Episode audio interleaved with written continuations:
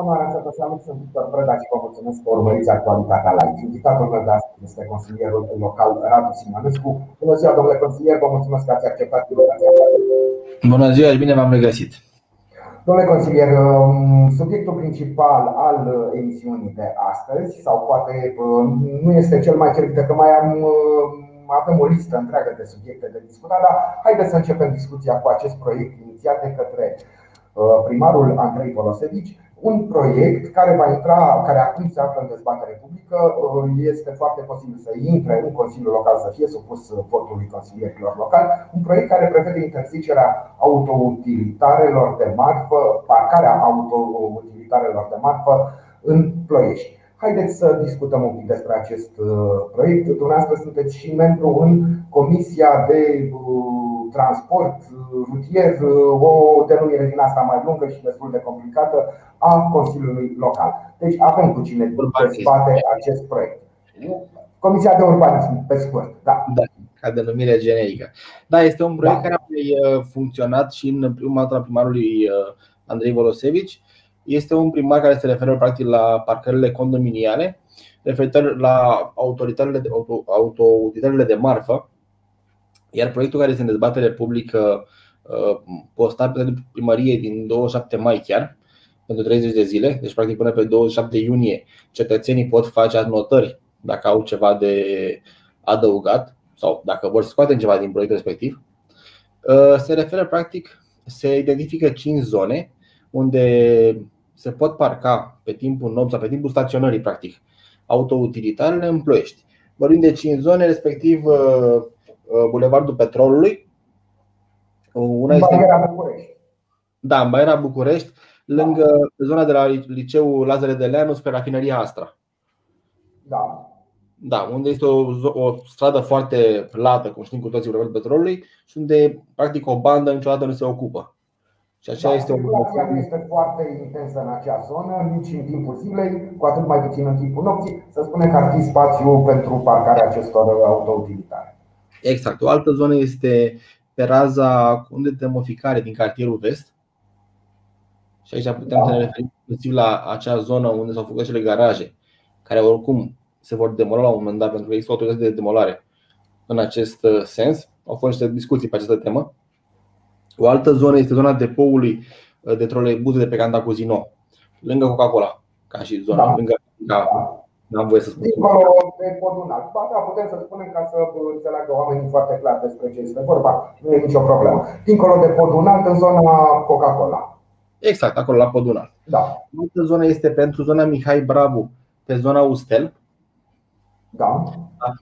Care este la fel ca și zona de pe Bulevardul București, de Bulevardul Petrolului. Este o zonă mai goală, unde la fel, strada fiind foarte lată, permite o bandă să fie ocupată de autoutilitare.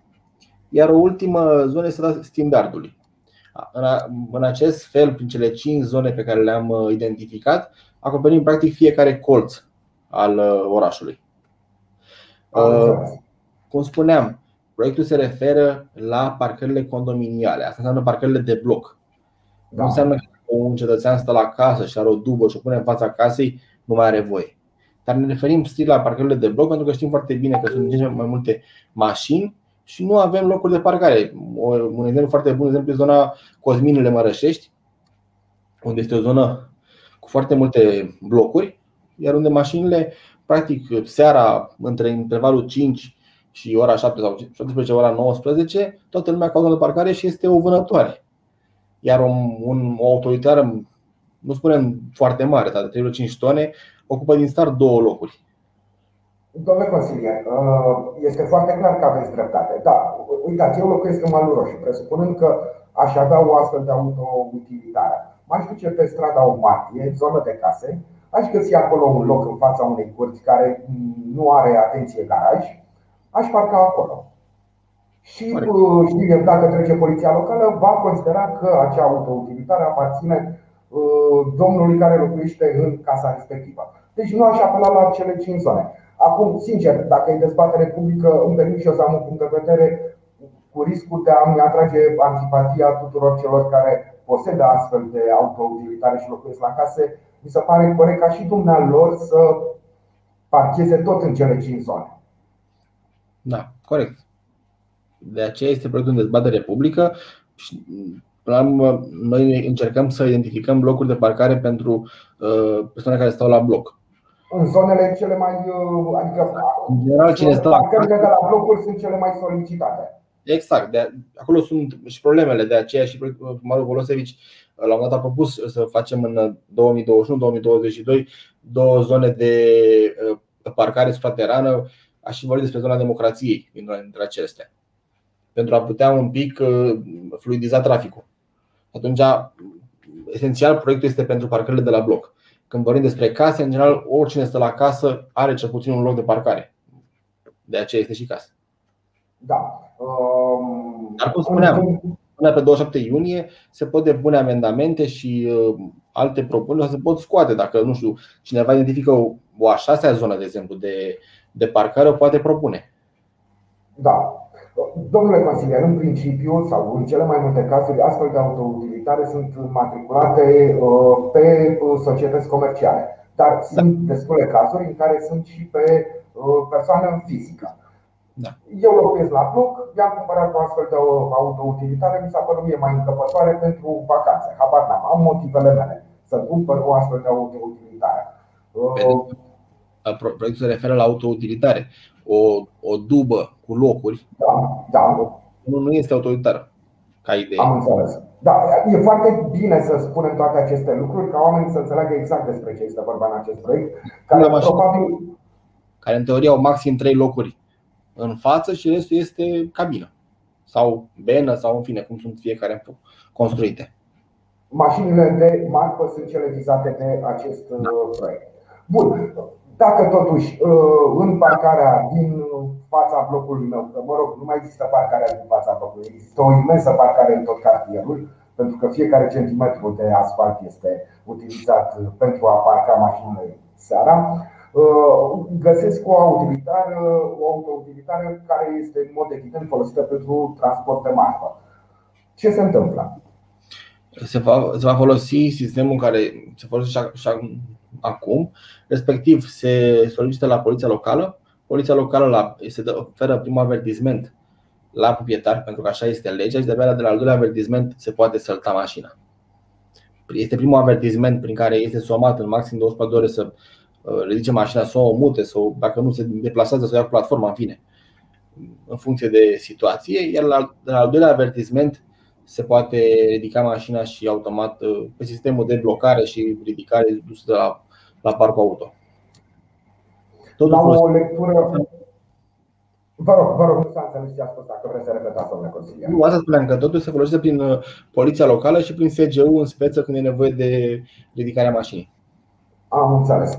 La o lectură rapidă a acestui proiect am observat că nu numai auto sau, și remorcile sunt prinse în această denumire generică autoutilitare pentru transport marfă. Corect, remorcile și sistemele remorcile. Deci și acestea sunt vizate de acest proiect.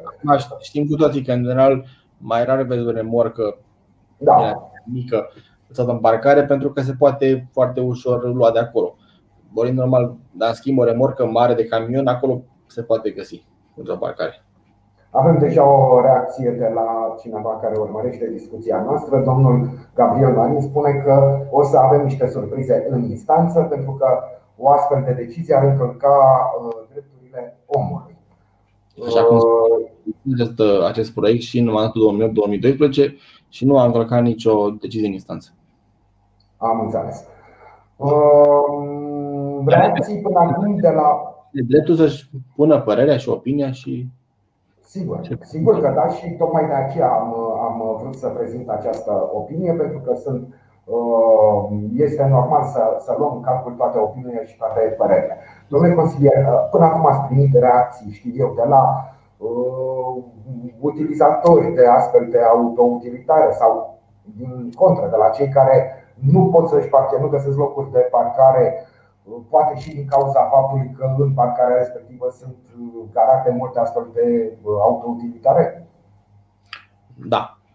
De aici aș pleca problema, pentru că plecând chiar de la campania din 2020, marile probleme pe care le-am întâmpinat pe zonele de blocuri că vorbim de zona de vest, unde sunt mai multe blocuri, nu un singur bloc, a fost acesta locul de parcare.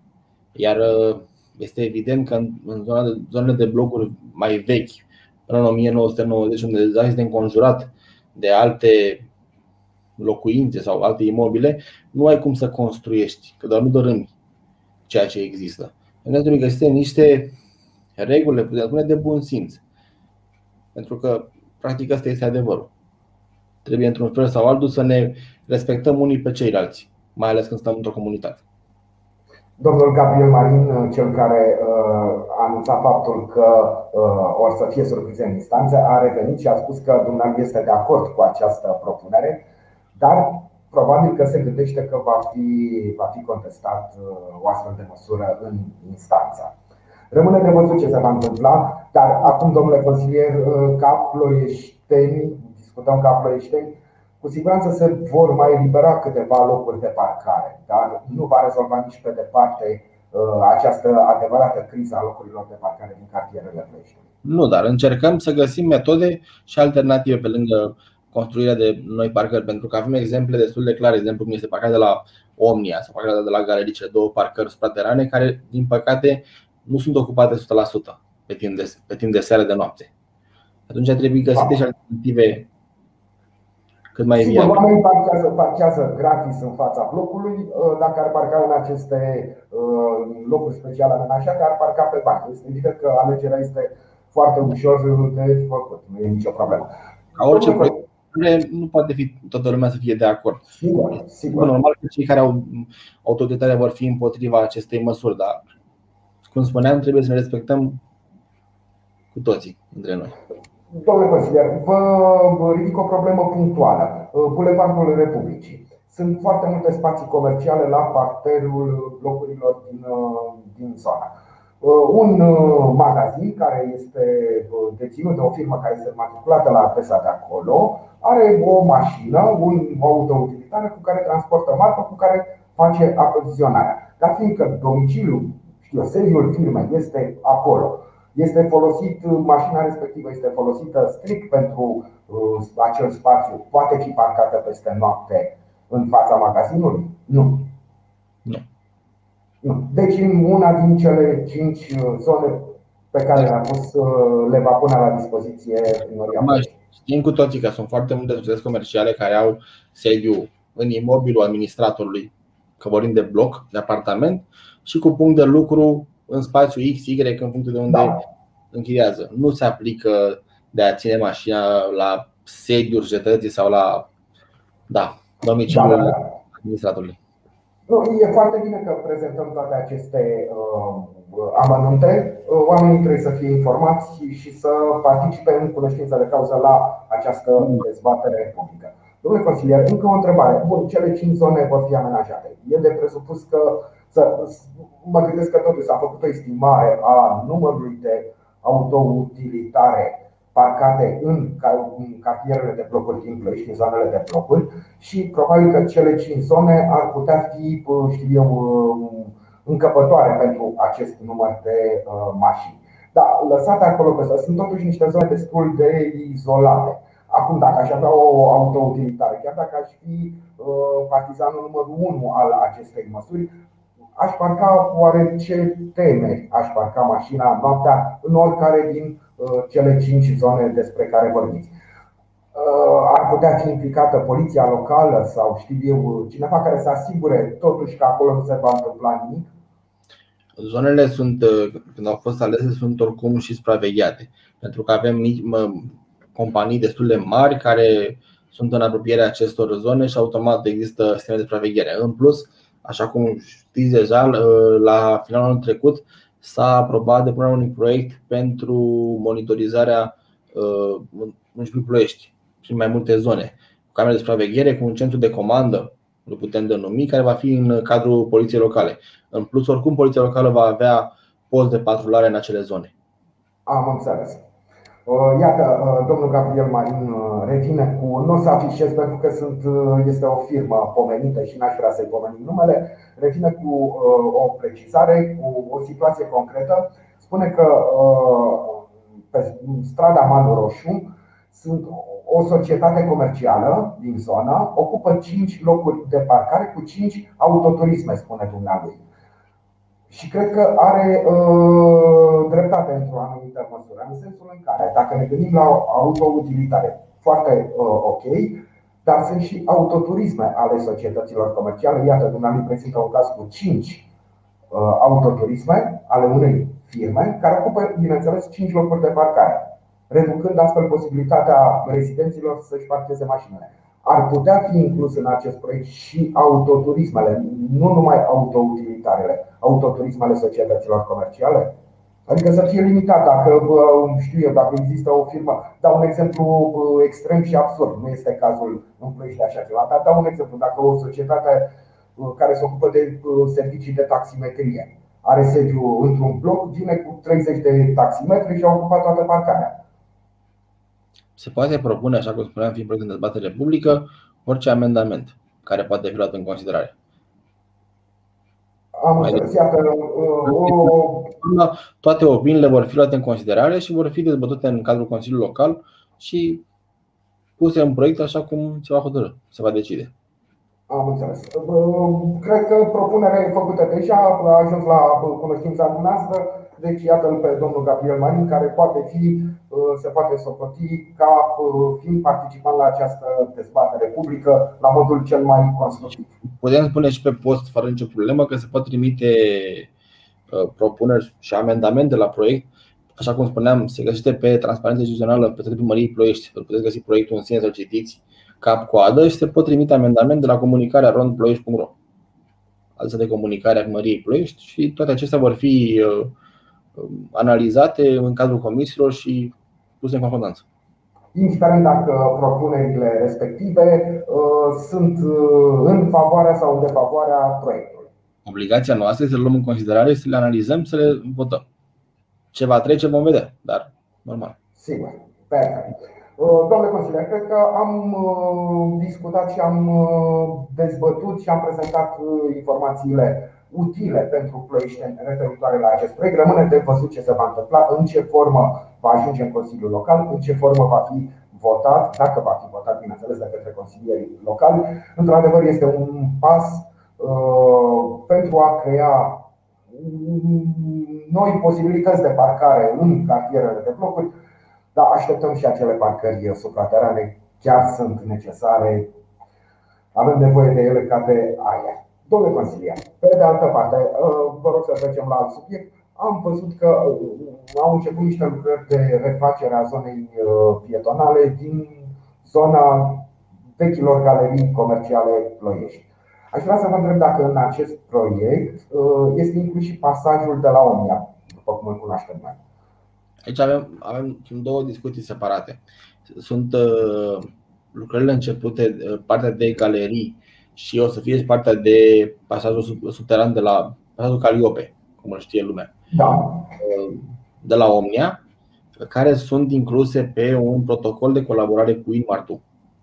Respectiv, acestea vor plăti lucrarea în sine. Și mai există un alt proiect pe care l-am aprobat în ultima ședință de Consiliul Local pe modificare de buget, prin care vom reface explanada de la Casa Sindicatelor. Da. Sunt zone diferite, dar practic ele toate formează, se continuă una cu cealaltă.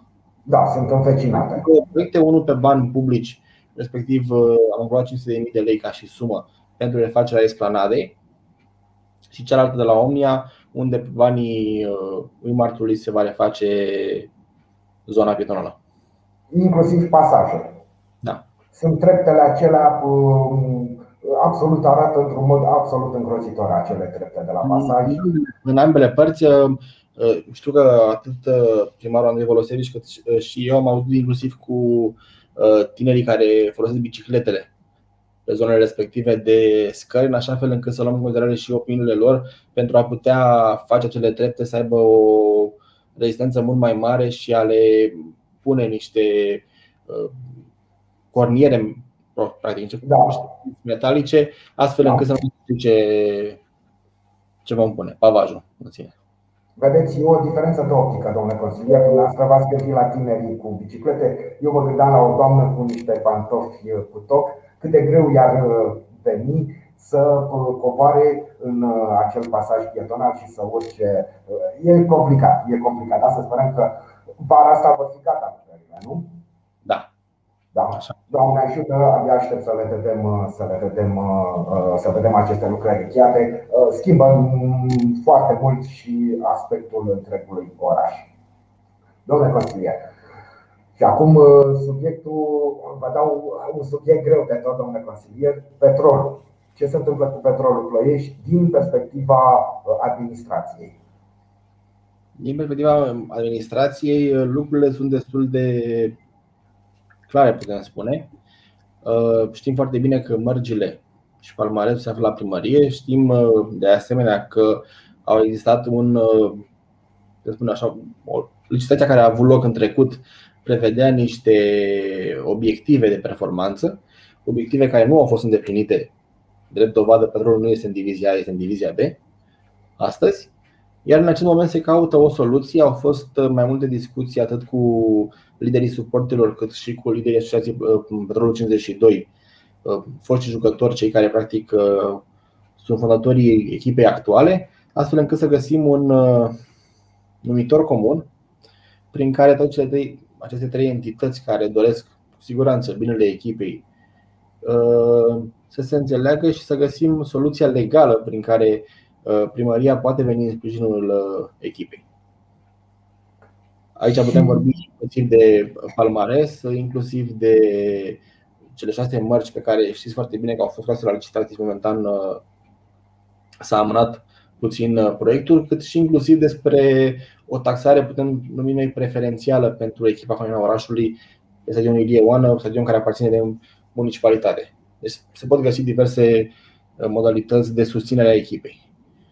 Am înțeles. Și în urma discuțiilor, și posibil și financiare, discutând acum logic pe sunt două legi, legea sportului, practic legea 69 pe care se discută finanțarea, și avem acum luăm în discuție și studiem cum s-a făcut finanțările, de exemplu la Pitești și la Iași, pe cele două echipe care au fost în divizia.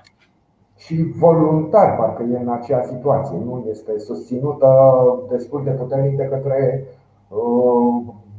autoritățile locale. Da, noi inclinăm să mergem pe o variantă ca cea de la Pitești, având în vedere că Ploieștiul poate fi comparat cu Piteștiul ca și populație, ca și forță. Da. E mai dificil să ne putem compara. Am înțeles. Măcar avem voluntariul, e sub noi și putem spune, domne, măcar mai sunt în ceva mai jos. Da, ei sunt în prima divizie, au rămas în prima divizie, noi n-am ajuns acolo. Cu siguranță până la finalul lunii se va lua o decizie, pentru că în 6 săptămâni începe sezonul competițional. Pe 16 iunie oricum le expiră celor de la Petrolul contractul de gestiune practic a mărcilor și trebuie luat o decizie cât mai curând.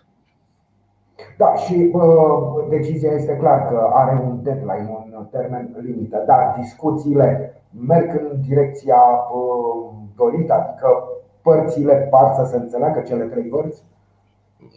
Municipalitatea caută soluții astfel încât echipa Petrolul să facă performanțe și să ajungă în divizia. Sunt mai mult decât deschiși. Se pune problema ca mărcile să meargă la alte entitate sau stadionul să joace altă echipă. Suntem foarte deschiși, suntem conștienți că în baza acestor mărci și sponsorii vor veni mai ușor lângă o echipă care are un palmares și mărcile în sine de Petrolul Ploiești și automat căutăm soluția, dar cum spuneam, căutăm soluția legală de a putea finanța această echipă. Da, și un oraș cu potențialul economic al Ploieștiului trebuie să poată să susțină prin agenți economici importanți și puternici. E absolut normal să susțină o echipă de fotbal în prima divizie. Este normal ca Ploieștiul, cu probabil cea mai frumoasă galerie din țară, merită o echipă în divizia. Știm cu toții, oricine a fost la un meci de fotbal, știm cât de frumoasă e galeria noastră și e normal să facem tot posibilul ca să avem o echipă în divizia. Mai ales că se vor deschide tribunele și vor fi din nou suporteri. Sperăm să se găsească soluția, să vedem niște transferuri spectaculoase, un marș triumfal în campionatul viitor pentru promovare și poate să-i vedem pe băieții în prima divizie, bătându-i pe ea de pe la București, de pe la Craiova și de prin toată țara. în voralele Galeriei. Or să vină și vremurile alea, să sperăm.